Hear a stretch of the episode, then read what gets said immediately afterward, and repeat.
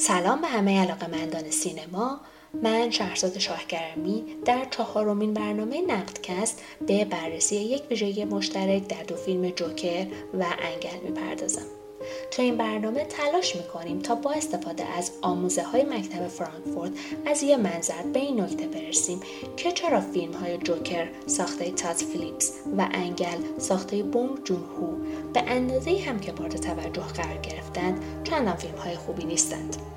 تئودور آدورنو یه جامعه شناس و فیلسوف نئومارکسیست آلمانیه که از بنیانگذاران مکتب فرانکفورت آدورنو معتقده توی جامعه مدرن تحت سلطه رسانه های جمعی ارتباط به افکار افراد رو کنترل و هدایت می‌کنن و از این طریق آگاهی افراد رو یک دست و یک پارچه می‌کنن. حالا می‌خوایم ببینیم سینما به عنوان یه رسانه جمعی چطوری با تولید برخی از فیلم ها و جشنواره های سینمایی دنیا چطوری با تایید برخی از آثار توی جامعه جهانی آگاهی افراد رو یک پارچه می‌کنن؟ گفتیم سینمای هنر جمعیه و دارای معلفه هایی که قابلیت تسری به جمع دارن. ایجاد حس همدلی و همدردی و برانگیختن این احساسات از جمله همین معلفه هاست. فیلم ها با آفرینش قهرمان و ضد قهرمان این احساسات رو در تماشاگران خودشون جهت دهی می کنند. مجموعه این احساسات بنا به عقیده ارسطو باعث پالایش نفس یا اصطلاحا تزکیه نفس تماشاگر حین فرایند تماشای فیلم میشه. اما زمانی که فیلم ها به یک کیچ هنری تبدیل بشن همه این معادلات به هم میریزه. اما کیچ هنری چیه؟ یا به چه آثار هنری کیچ گفته میشه؟ آثار هنری کیچ به معنای آثار تکراری باسمعی اصطلاحا کلیشهای پرزرق و برق و چشم پرکن هستند که نقش رسانه کنترل کننده رو دارند که آگاهی افراد رو یه پارچه می‌سازن. فلاسفه و بنیانگذاران مکتب فرانکفورت برخی از فیلم های سینمایی رو که با اهداف ایدئولوژیک برای پروپاگاندا ساخته میشن فاقد ارزش هنری می‌دونند و اصطلاحا اونها رو کیچ خطاب می‌کنند. فیلم های جوکر و انگل داره یه مضمون مشترک هستند.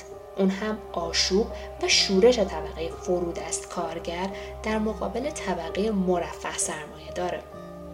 اما هر دو فیلم دارن به ما آدرس های غلطی میدن.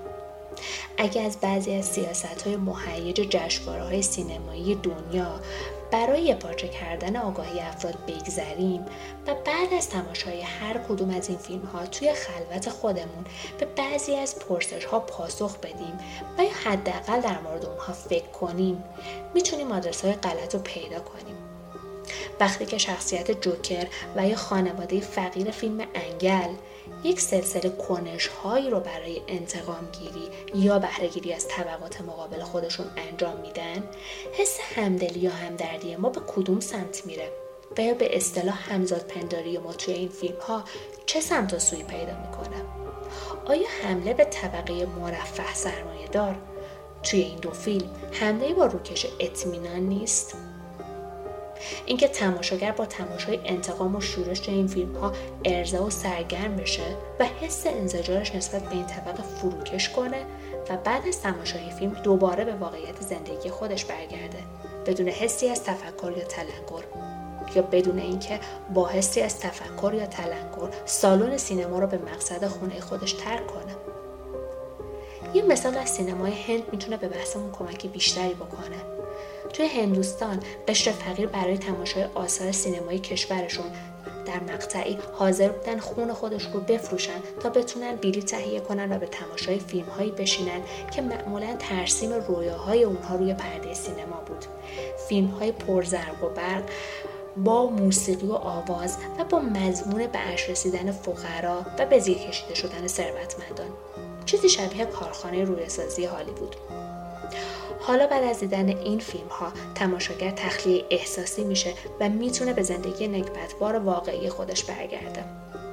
این داستان داستان آشناییه و شاید اگه با این نگرش یه بار دیگه فیلم های جوکر رو انگر رو تماشا کنیم کمی نظرمون عوض بشه.